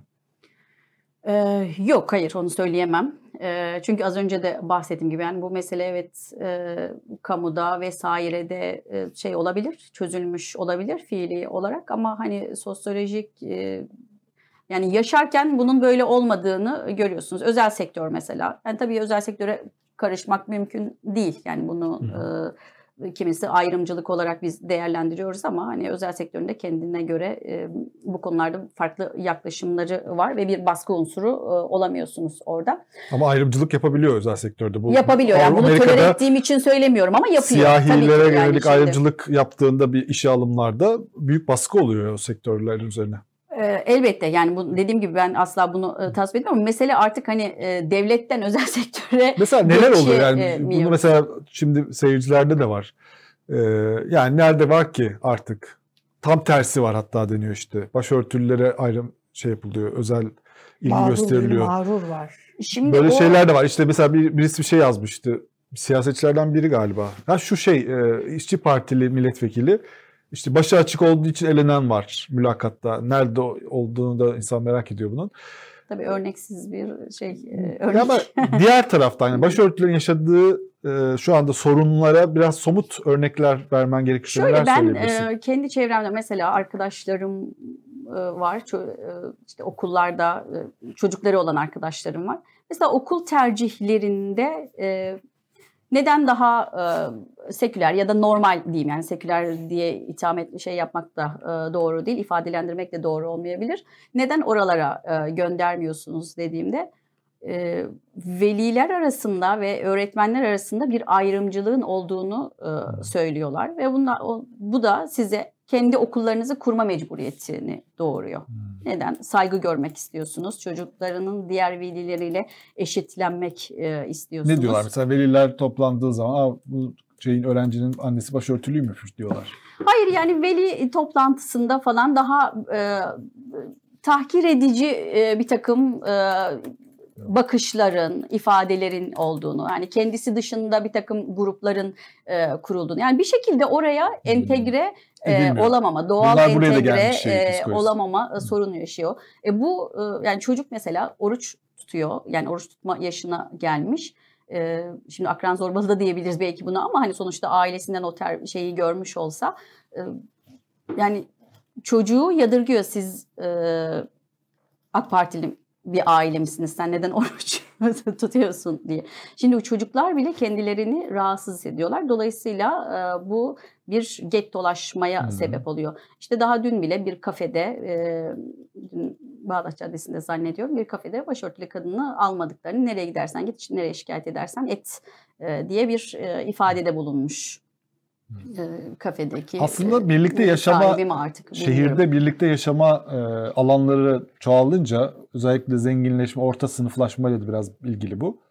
Bu karşılaşma alanları çoğaldıkça bu sorunlar ortaya çıkmaya başlıyor değil mi? Yani beraber yaşama yeni nesiller daha bu konuda Tabii tabii. Yeni rahatlar. nesil bu konunun çok böyle yani bir problematiğini aslında kendi Bilmiyor. içinde hani e, görmüyor ama işte bu Y kuşağından e, devam eden e, süreç e, hala e, bu konularda çok meseleyi toplumsal e, şeyde çözmüş değil. İşte bu aslında bu e, çakışmalardan da biraz e, kaynaklanıyor. Bu tamamen bir mesele olmaktan çıksa, kimse bunu siyasetinin bir malzemesi e, yapmasa, toplum artık tamamen kendisine e, bırakılmış olsa e, belki e, bir rahatlık e, sağlanabilir. Ama burada bir e, şey oluyor. Hmm, Karşılıklı bir e, kavganın e, içinde e, o, buluyoruz kendimizi ister istemez sürekli ve o kavgada bu ayrımcılığı aslında e, biraz daha besliyor her seferinde. bir de AK Parti'ye karşı olan e, insanların evet, öfkesi de şimdi başörtülülere de şunu- yönelebiliyor. Evet bunu hep e, e, söylüyoruz. Yani bugün işte daha önce benim hani siyasi rehine olarak e, ifade ettiğim. Şimdi bu kadınlar bu kazanımlar karşısında yani fiili kazanımlar karşısında terbiye edilmeye çalışıyorlar. Yani işte biz gidersek e, şu olur vesaire diye. Şimdi bu e, rehinelikten kurtarmak için de muhalefet siyasetine bu konuda e, çok fazla iş düşüyor. Yani oturup bekleyemeyiz başka meseleler üzerinden diye. Yani bunu bu konular üzerinden gerçek sebepleri üzerinden bu travmatik meseleler üzerinden çözmemiz gerekiyor. Dolayısıyla e, burada yani bizim e, pozisyonumuz meselenin uzun vadede tamamen e, gündemden kaldırılacak e, şekilde e, bir aşamaya yani e, hiçbir zaman Türkiye'nin artık gündemine gelmeyecek şekilde bir e, seviyeye gelmiş olması gerekiyor. Evet. Yani burada bir nötr bakış olması lazım. Yani başörtülü baş açık bunun artık görünür olmaması gerekiyor herhalde. İnsanlar açısından bir bu farklılığın hissedilmiyor olması Tabii. lazım. Şimdi e, bu e, kadınların şundan aslında çok e, şikayetleri var. Yani bugün iktidar partisi artık nelerle anılıyor? Daha statükacı tavırlarıyla hani geçmişin devrimci e, AK Partisi yok da daha statükoya kendini teslim etmiş bir e, AK Parti var. E, bunun yanında bu yolsuzluklar çok ciddi bir e, bagaj olmaya başladı bu e, kadınlar için. E, işte görünür hırsızlıklar, rüşvet ağları vesaire. Şimdi bunlardan çok Şimdi ciddi bir rahatsızlık duyuyorlar Zengin bu bir arabada veballerden. bir başörtülü kadın görününce hemen diyorlar ki Aa, bu Tabii. yolsuz bir şekilde olmuş. Tabii yani kendi helal parasıyla kazanmış olabilir yani illa AK. Parti'nin desteğiyle bunu yapmış değil mutlaka.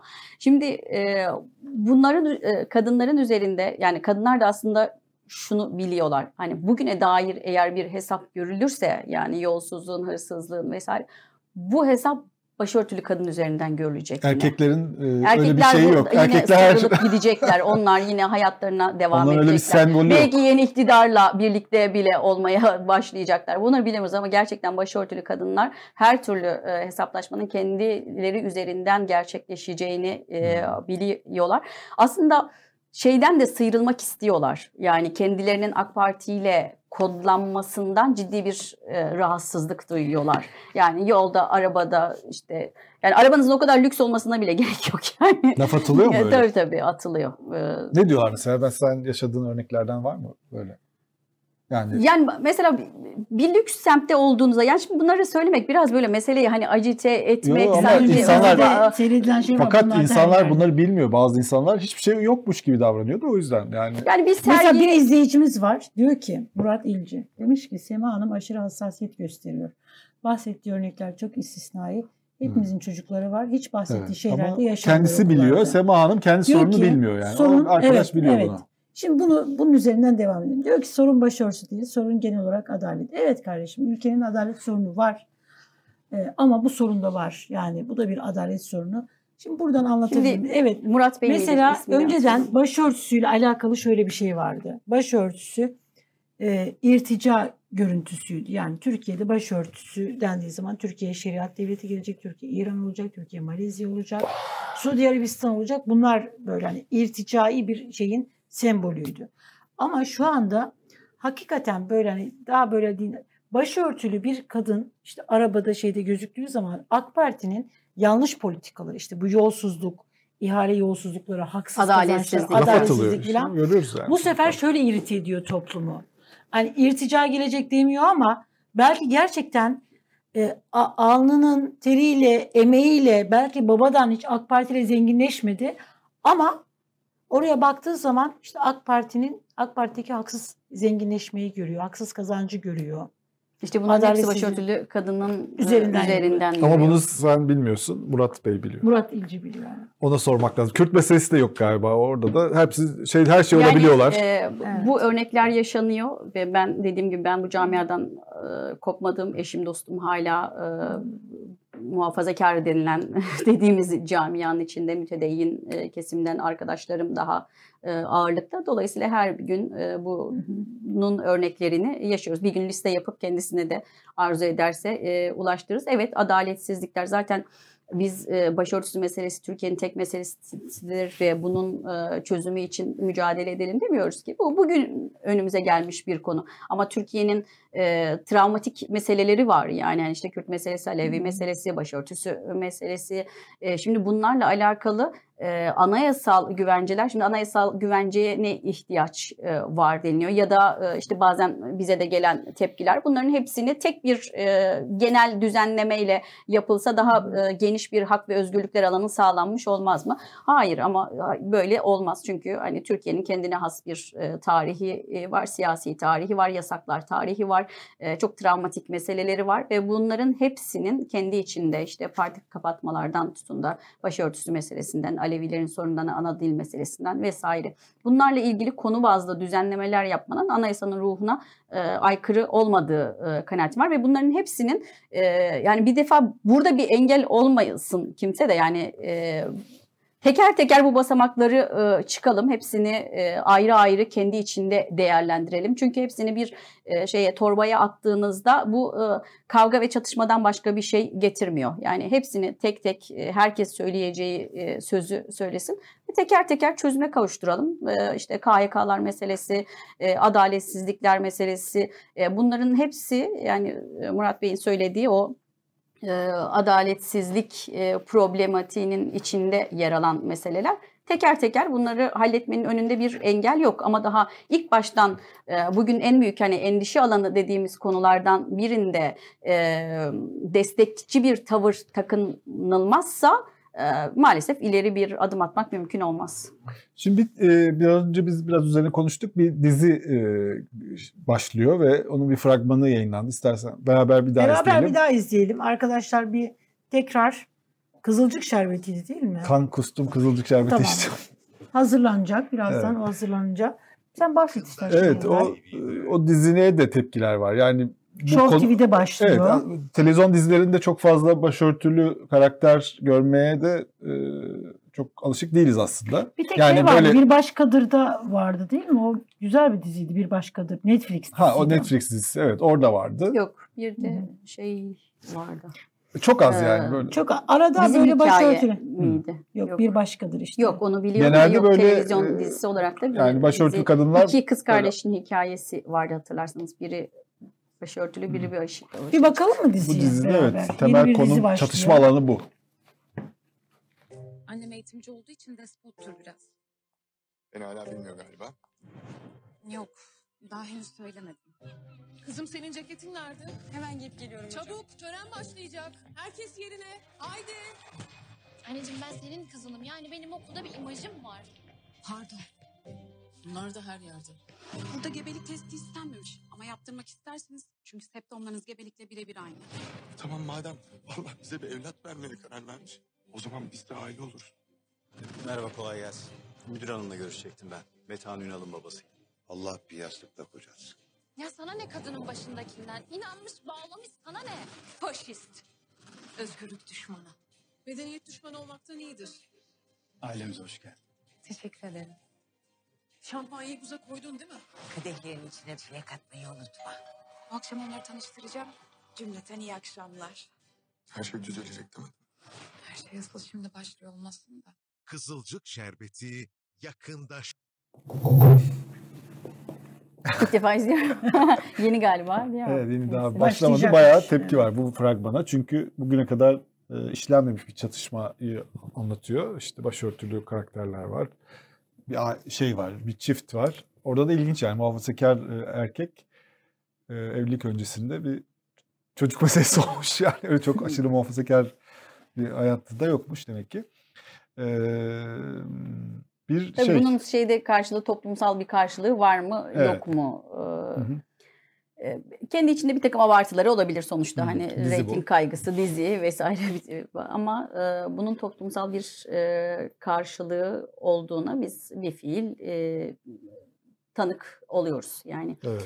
E, Bir sergiye gidiyorsunuz işte muhalif bir e, sanatçının yabancı bir sanatçının e, sergisi e, resimlerini e, ne bakıyorsunuz yanınıza birisi geliyor e, ve e, işte sizin desteklerini destekledikleriniz yüzünden e, bizim ülkemizde böyle sanatçılar olmuyor Böyle diyebiliyor yani. diyebiliyor yani. Aynısını ona söylemek lazım. Sizin destekledikleriniz yüzünden bizim ülkemizde böyle sanatçılar olmuyor. Yani hani muhalefetin susturuldu. Evet Hmm. bu konularda iktidarın bugünkü karnesi vesaire e, tartışmasız yani hani onu kabul ediyorum muhalefeti nasıl susturduğunu ama e, bu bir Sanatçıyla bir alakası var? sanatçıyla alakalandırılacak bir şey değil. Yani bu şu demek oluyor. Hani içimizde içimde bir öfke var ve sana kusmak istiyorum bu e, öfkeyi. Önüme gelmişsin. Normalde hani benim hayatımda olan birisi değilsin. E, ama burada işte e, şeyde bir e, müzede, Sabancı Müzesi'nde yanıma düşmüşsün. Yani burada bari bunu hemen dillendireyim, içim rahat etsin. Şimdi şeye geçelim mi Yıldıray ne dersin? Hani deniyor ya bu başörtü meselesiyle beraber ka- kapanan yararları değil, kanayan yaraları konuşalım. Türkiye'nin gerçek gündemi, ekonomiyi de konuşalım. Konu geçelim mi? Başka? Valla e, burada e, bu diziyle ilgili birkaç bir şey daha konuşabiliriz olur. aslında. Bu Tamam. yani böyle aileler olabilir yani. Böyle başörtülü muhafazakar aile, laik aile, işte erkek kız böyle bir sevgili olabilir, evlenmeyi düşünebilirler. E, bu böyle gerilimler olabilecek bir şey yani. Bu toplumda yaşanabilecek Olur, türden bir olur gerilim. tabii ki. Sonuçta şimdi e, yaşayan toplumda e, bugün siyasetin dile getirdiği bütün meselelerin aslında e, toplumda bir karşılığı var. İşte bu mesela Kürt Türk ailesinde de bazen yaşanabiliyor. Hani bazı buna çok itiraz ediyor. E, hayır işte bizim gelinimiz var. e, Kürt vesaire biz Karadenizliyiz ama gelinimiz Kürt vesaire diye. E, ama yaşarken o içerideki e, gerilim bahsettiğiniz gibi o gerilimleri işte bu tüm e, fay hatlarında işte Alevi Sünni meselesinde Türk Kürt meselesinde e, laik e, işte yani muhafazakar e, bu meselelerin hepsi Türkiye'de e, karşılık e, bulan meseleler. Yani bunu olgunlukla karşılayan aileler vesaire yok mu? Elbette ki bunlar çoğunlukta da olabilirler ama Olmayan da bu var. meselelerin Alevilikte de var hiç- mesela değil mi? Tabii, tabii. Alevi gelin, Alevi damat. bunun olmadığını gelin, Sünni damat böyle ge- evrimler olabiliyor. mümkün değil. Yani bu yaşanıyor. Hepimiz e, yaşıyoruz. Şahitliklerimiz e, oluyor bunlara. Bunları e, yok demek zaten bu sorunların hiçbir zaman çözülmemesi gerektiğine olan bir şey inanışı besliyor Doğru. aslında. Evet as- aslında o demek o. Yani yok görmek istemiyorum böyle bir sorun yok çözülmesin demek aslında biraz da. Evet. Bu arada çok ilginç bir gelişme oldu biz programa devam Ya ederken. evet, bir- Ee, CHP'den ayrılan daha sonra Memleket Partisi'ne geçen e, eski teğmen Mehmet Ali Çelebi AK Parti'ye katıldı. AK Parti 2007 CHP'sine çok büyük bir özlem duyuyor. Ee, Eski O CHP'liler. özlemi de kendi içinde barındırmak e, suretiyle yani o kadar büyük bir özlem ki demek ki e, bizle olun e, demek istiyor. Hakikaten Çok tuhaf hani değil mi ya? Cumhurbaşkanı Erdoğan davet ettiğini CHP'nin yazmış. içinde CHP'nin içerisinde barınamıyor. Memleket Partisi'ne gidiyor. CHP'nin yenileşmesini eleştiriyor. Yeni, yeni CHP'yi eleştiriyor. İşte onu söylüyorum. Yani burada bir tuhaflık var. Orada barınamıyor Ee, ve AK Parti kendisine daha yakın görüyor eski bir CHP'li. Çünkü Daha AK böyle- Parti kodlarından uzaklaşıyor. Zaten AK Parti'de de şey de var. e, ah eski CHP nerede? Yerli Tabii ve tabii, milli onu- Baykal nerede? Baykal'ın yani başörtüsü 2007 meselesinde CHP'sine müthiş bir e, hasret duyuyor. Yani ben Seviyor eski CHP'leri e, ve kucağına Mevlüt açtı. Kandili'ydi.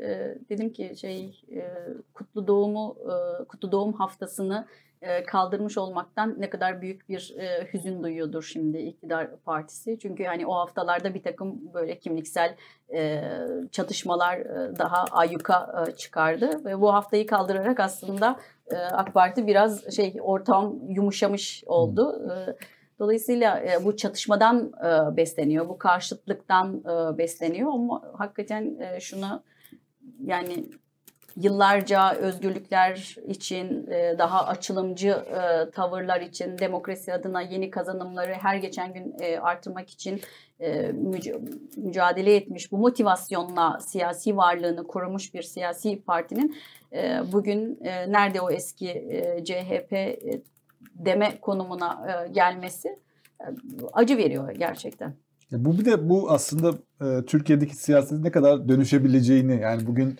hani diyoruz ya ileride ne olur belli olmaz. Gerçekten ileride ne olur belli olmasın Evet, bir örneği evet. bu O yüzden her şey için anayasal teminat şart. Aynen öyle. her şey için. Evet hayırlı olsun e, Mehmet Ali Çelebi'ye yeni partisi. AK Partilere de. E, CHP bugün o eski tavırlarına e, dönse AK Parti için çok makbul bir muhalefet olmuş olur aslında. Yani tekrar bir cumhuriyet mitingi organize eder seviyeye gelse işte Cumhurbaşkanı'na eşi üzerinden bir takım e, şeyde bulunsa, telkinlerde bulunsa yani başörtüsü üzerinden telkinlerde bulunsa ya da işte bu kağıttan kaplanlar e, dese mesela oraya bugün bir şey yapmıyor diye. Yani bunları Şimdi söylüyor Ali, olsa e, çok makbul bir e, çizgide olmuş olur AK Tabii Parti ki. için. Mehmet Ali Bey, Mehmet Ali Çelebi böyle hani çok e, hani şey bir isim de değil. Çok böyle hani sert köşeli konuşan AK Parti'yi çok böyle hani e, şey eleştiriler getiren e, bir isimdi. Evet. Ha, Sözcüğü verecektin değil mi? Enteresan. E, Ben şahsı çok tanımamakla birlikte bu daha önceki e, CHP'lerin, Cumhuriyet mitingi organizatörlerinin e, vesaire e, onların AK Parti'ye ya da iktidara olan yakınlıklarını Evet. e, sadece bir e, menfaat e, ilişkisi çerçevesinde değerlendirmenin biraz e, eksik e, kalacağı kanaatindeyim. Yani ben biraz onların e, AK Parti'yi daha yani iktidar partisini diyelim ya da hükümeti diyelim yani şu anki daha içe kapalı bir Türkiye'ye e, dönüştürme e, gayreti olarak e, görüyorum. Hani dış politika benim uzmanlık alanım değil ama bugünlerde atılan adımlara vesaireye baktığınızda e, Türkiye'nin e, zorlu bir alana doğru e, gittiğini e, görüyorum. Yani bugün işte Şangay'a üyelikten bahsediliyor ve buna bir hevesle bundan bahsediliyor.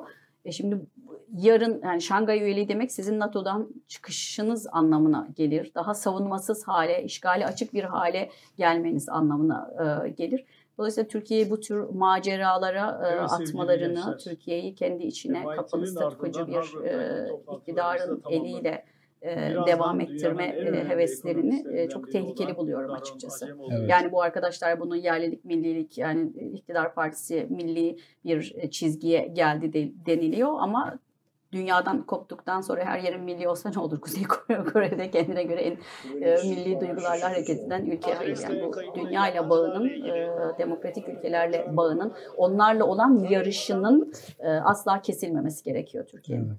Bu aslında e, muhalefet çevrelerinde de bir e, böyle bir mesele var. Çünkü orada da bunun bir karşılığı var. Yani biraz önce bahsettiğim yani AK Parti ile iktidarın bu tavrıyla uyumlu bir muhalefet çizgisi de var aslında bazı muhalif kesimlerde. Mesela bugün birkaç gündür Sözcü Gazetesi'nde e, emekli generaller konuşuyor. Mesela dün e, bir eski emekli amiral vardı Cihat Yaycı. O Amerika Türkiye işgal planı yapıyor diye manşetle çıktı Sözcü Gazetesi. Bugün de emekli Tuğ General Naim Ba- Babiroğlu o da Amerikan elçi sınır dışı edilebilir diyor. Ee, Yunanistan'a e, meclisten karar alınsın. İşte şu adalarda silahlı adalardan çık yoksa bu savaş nedenidir denilmeli. İncirlik üssü kapatılmalı diye böyle bir dizi Türkiye'yi NATO'dan ve dünyadan koparacak bir e, şey yapıyor. Bir Öneriler. anlayışa şey yapıyor, hizmet ediyorlar maalesef. Bu aslında iktidarın e, şeyini de aslında uyumlu bir dış politikasıyla da uyumlu bir çizgi aslında bu ulusalcı Yani çizgi. e, Amerika Türkiye'yi NATO'dan çıkarmayı düşünüyor mu onu bilmiyorum ama Türkiye'nin NATO'dan çıkmak için elinden ne geliyorsa yapmaya e, gayret ediyor e, şu anda. E, bu, çok tehlikeli bir yere gider e, Türkiye. Devlet Bahçeli konuşuyor. E, grup toplantısında CHP'ye seslenmiş. E, başörtüsü meselesini yasal değil anayasal güvenceye kavuşturmak için haydi gelin elinizi taşın altına koyun demiş. Bu, bu da çok takdir edilecek e, bir durum. Yanına yöresine hiçbir şey katmadan bizim bu e, önemli meselemizi çözmek için bütün meclisteki partilerin el birliğiyle bu işi yani ben buna kabul etmeyecek bilmiyorum az önce işte bir örnek verdiğiniz o birkaç milletvekili dışında bunu kabul etmeyecek hiç kimsenin olduğu kanaatini taşımıyorum. Yani bu kadar büyük bir toplumsal yani e, meclis mutabakatıyla e, sağlanan bir yas şey e, özgürlük alanının bir daha geri dönüşü de olmaz. Ve Bahçeli şey söylemiş. İşte budur ya Türkiye böyle olsa ne kadar güzel. Türkiye'nin sorunları bir bir çözülse, hizmet siyaseti gelse. Bunu Bahçeli söylemiyor değil mi? Ee, Bunlar senin Yok yok sözlerin. bunu ben söylüyorum. Ama. Şaşkınlık geçiriyordum şu anda. Yok yok şey yapma. Bunu ben söylüyorum çünkü şöyle bir şey de söylemiş Bahçeli. Biraz önceki söylediklerimi ben söyledim sevgili izleyiciler. Ee, Devlet Bahçeli diyor ki Sayın Cumhurbaşkanımız tarafından geçtiğimiz hafta günü Alevi İslam inancına mensup kardeşlerimize yönelik iyileştirici ve müspet açıklamaları tümüyle destekliyor. Çok isabetli bulduğumuzu da özellikle belirtmek istiyorum demiş. Muhteşem. Hadi Devlet Bey bir el daha yükseltin MHP olarak. Kürt meselesine de bir el atın. KYK meselesine de bir el atın. FETÖ davalarında yaşanan mağduriyetlere de bir el atın. Hadi yani bir el yükseltin Türkiye şeyine. Ee, güzel şeyler bunlar ya. Seçime Yani. giderken bu yarış e, güzel. Hayırda yarışınız. Hayırda Evet. e, yarışıyor Vallahi. iktidarla. e, Seçim meçim sonuca bakmak Ya lazım. Biraz önce sizin söylediğiniz gibi. Samimiler mi değiller mi bizi hiç ilgilendirmiyor. İster samimi olsunlar ister olmasınlar. Ama bu adımlar da sadece söylemde kalmasın yapsınlar. Yani Yetmez ama sonuca- evet diyorsun yani. Vallahi öyle söylüyorum yani. ama yetmez ama evet demeyin başa çok iş geliyor sonra. Yetmez ama evetten başka bir çare yok zaten siyasette. Yani evet. adım atana destek vereceksin. Evet. Ekonomi, Cumhurbaşkanı şimdi iktisatçı, e, gazeteci Erdal Sağlam o YouTube kanalında bir açıklaması var. Şeyi söylüyor. Diyor ki eee, asgari ücret 10 bin lirayı bulabilir. Yani böyle giderse. Ben aslında şeyi merak ediyorum. Kemal Kılıçdaroğlu Amerika'da Daron Acemoğlu'yla e, buluştu. Daron Acemoğlu 2016'dan bu yana Türkiye'ye ekonomik kriz geliyor uyarısı yapıyordu. Kimse ciddiye almadı ve gele gele geldiğimiz nokta gerçekten Daron Acemoğlu'nun e, söyledikleri böyle uy- uyarılarında haklı çıktı. Keşke haksız çıksaydı ama haklı çıktı. Şimdi e, 10 bin lirayı bulabilir. Yüzde 80 enflasyon aç, yani aştı. Yüzde 84, yüzde 85'e doğru gidiyor. Yani TÜİK rakamlarını Yani asgari ücretin olursak. 10 bini 20 bini. Siz yani sahalardasınız, ne görüyorsunuz? Çok daha artsın ama asgari ücretin artışı demek satın alma gücünün artışı anlamına gelmiyor. Yani e, enflasyon hani bugünkü hızla olmasa bile yine artarak devam yani e, yine devam edecek. Bugün 85 ise yarın e, 60'a 65'e e, düşecek belki birkaç ay sonra. Ama bunu sanki asgari ücret- pardon e, enflasyon düşüyor algısıyla e, millete pazarlamak yani biraz böyle yani kurnazlık e, gibi. E, çünkü sadece e, artış hızı yavaşlayacak belki o da olursa. Şimdi sahalarda Bunlar fayda sağlıyor mu peki bu artışlar? Ee, Hayır, e, işte- şimdi vatandaş sokağa çıktığında, bir şey Hı. almaya başladığında, yani ürün almaya koyulduğunda cebindeki paranın işte geçen sene asgari ücrette hani ciddi bir artış yaptıklarında daha maaşlar ellerine geçmeden değer kaybı olmuştu. Yani e, bu satın alma gücünün nasıl zayıfladığını 6 ayda bile yetişilemiyor asgari ücret e, zammının satın alma gücünü yakalamasına. E, dolayısıyla orada e, vatandaş bu artışlardan e, bir taraftan da istihdam sağlayanlar açısından bakın yani e, onların da maliyet kalemleri her geçen gün e, artıyor. E, burada yani bizim daha çok ziyaret ettiklerimiz işte esnaflar, çiftçiler vesaire biraz da tarım bölgelerine de gidiyoruz. Hani çiftçi gübresiz ekim yapıyor. Yani ben geçtiğimiz günlerde Amasya'daydım. Orada Ziraat Odası e, Başkanı. E, toprağın yaklaşık %70'ini gübresiz ekmek zorunda kaldı Sulova'da e, şeyler çiftçiler dedi. E, bu da sizin rekoltenizi %50 oranında ürün e, de etkiliyor. E, şimdi ürün e, bu şekilde olduğunda e, tabii ki maliyetler e, arz sıkıntısı yaşayabiliyorsunuz.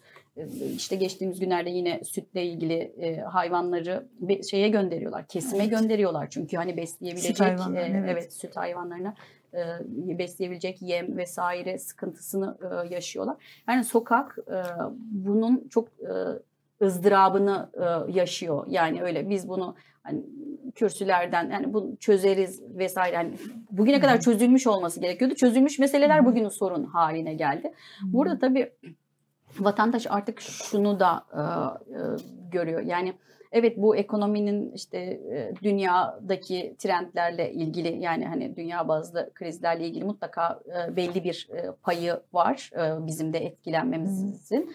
Ama e, bir taraftan Türkiye'deki bu e, yolsuzluklar e, meselesinin de ekonomiyi nasıl e, etkilediğinin e, farkına e, varıyorlar.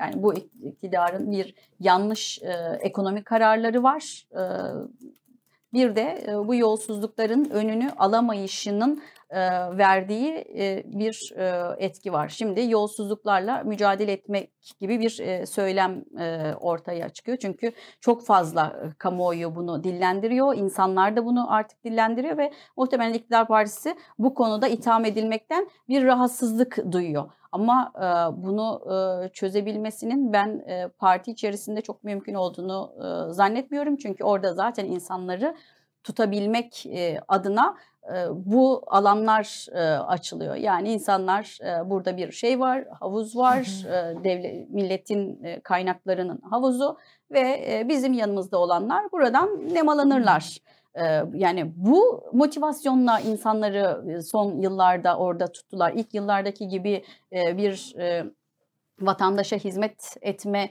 motivasyonuyla tutmuyor, durmuyor o insanlar ya da kendilerini biz daha iyi hizmet ederiz. Bakın bizim vatandaşa hizmet etme şeyimizi görün, irademizi görün. Bunu ispata yönelik bir motivasyonları yok artık. Yani bu iktidar elden e, gidecek bugün değilse yarın. Dolayısıyla hepimiz e, almamız gereken bize e, hak olduğunu düşündüğümüz e, şeyleri yani havuzdan payımızı alalım diye düşünüyorlar. Bunun önüne geçmesi e, çok e, zor olduğu kanaatindeyim. Yani e, çünkü orada insanlar ha, seçime kadar biraz ara verin diyebilirler belki. Şimdi hani biraz ara verin, e, zevahiri kurtaralım gibi bir şeye e, yanılgıya düşürtebilirler. Ama yolsuzlukla mücadele etmek işte hani buyurun şeffaflık yasasını o zaman getirin. Her türlü denetlemeyi, hukuki denetime e, tabi olsun. Ama bir taraftan Sayıştay açık arama motivasyonuyla kurumları denetlememeli diyeceksiniz. Bir taraftan da yolsuzlukla biz mücadele ederiz diyeceksiniz. Sayıştay'ın bir de görev tanımı bu açık görev arama motivasyonuyla kurumları denetlemek. Şimdi e, diyelim ki iktidar kesenin ağzını açtı seçimlere doğru böyle vatandaşı rahatlatacak para, pul, ne var ne yok dağıttı. E,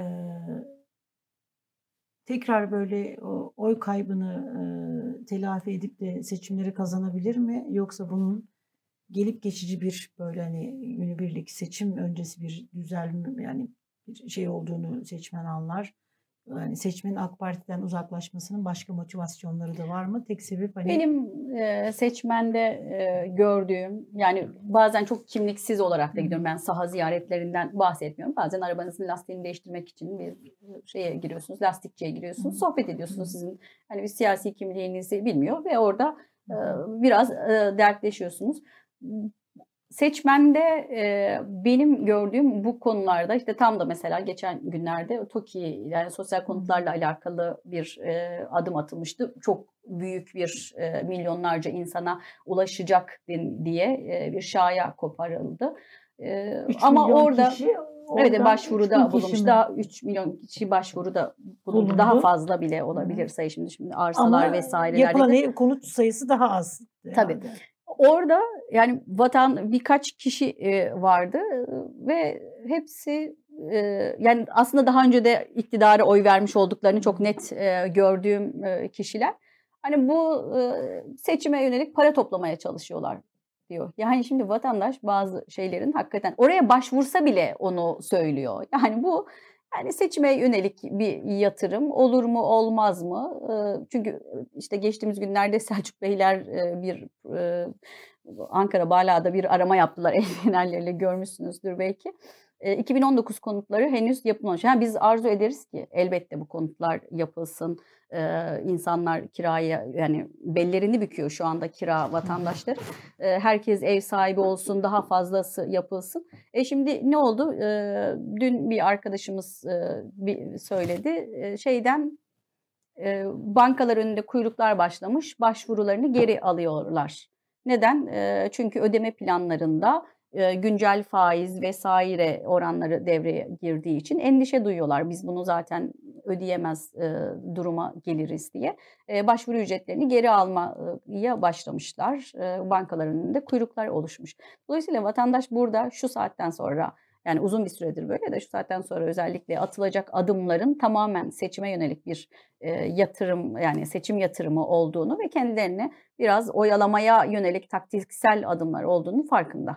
Evet. Var mı başka konuşacağımız evet, bir şey? Çok teşekkürler. Çok, çok teşekkürler. Ben teşekkür ederim. Kolay gelsin. Çok sağ olun. Ee, Evet. Sema Silkin ünü ağırladık. Gelecek Partisi Genel Şimdi Başkan geçen sefer Yardımcısı. anayasal e, teminat e, çıkışımız belki sizin programınızın uğruydu. Bir yıl sonra da olsa e, şey Bu kaydetmişti. programda ne var Uğur olarak? Yok bir duyuru bir değil ama daha? özellikle yani e, AK Partili e, kadınlara sesleniyorum. Onlar hepsi bizim arkadaşımız, dostumuz, kız kardeşimiz. Bu hukuk üzerine e, bir e, yol yürüdük hepsiyle. Başörtüsü meselesi konusunda lütfen e, samimiyetlerini ortaya koysunlar ve e, bu işin tarihe karışmasında e, tarihi bir rol üstlensinler. Evet böyle Evet. bitirelim. Çok teşekkürler. Valla teşekkür Umarız bu çağrınız da karşılık bulur. Yine programın uğru olur. İnşallah. Karşılık bulur. Ve e, AK Parti içerisindeki özellikle başörtülü, başörtülü, başörtüsüz kadın milletvekilleri e, bu meseleye hani CHP adım attığı olarak bakmazlar. Siyaset üstü olarak görüp öncülük yaparlar, sahip çıkarlar diyelim. Çok teşekkürler. Çok Ben sağ teşekkür olun. ederim. Evet, yarın programımızda e, CHP milletvekili Oğuz Kağan Salıcı, e, Genel Başkan Yardımcısı. Genel. Başkan Yardımcısı Oğuz Kağan Salıcı burada olacak. Kendisine soracağız. Samimi misiniz, değil misiniz? Bu adımı siyasi bir hamle olarak mı yaptınız? Neden kanuni düzenleme, hani böyle bir teklif, direkt anayasal e, güvence, bir anayasa değişikliği teklifinde bulunmadınız diye. Biz aklımızdaki her şeyi soracağız. Sizlerden sorularınız varsa onları da alırız. Yarın görüşünceye kadar kendinize iyi bakınız.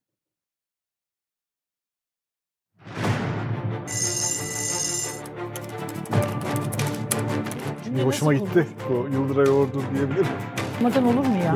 Buyurun. Başımıza taş düşer. Yok sen oku ben okumam. Şey oldu, krize Bilgisayarım bozuldu çok üzüldüm. Bilgisayarım bozulmuş. Depresyondayım. Yok.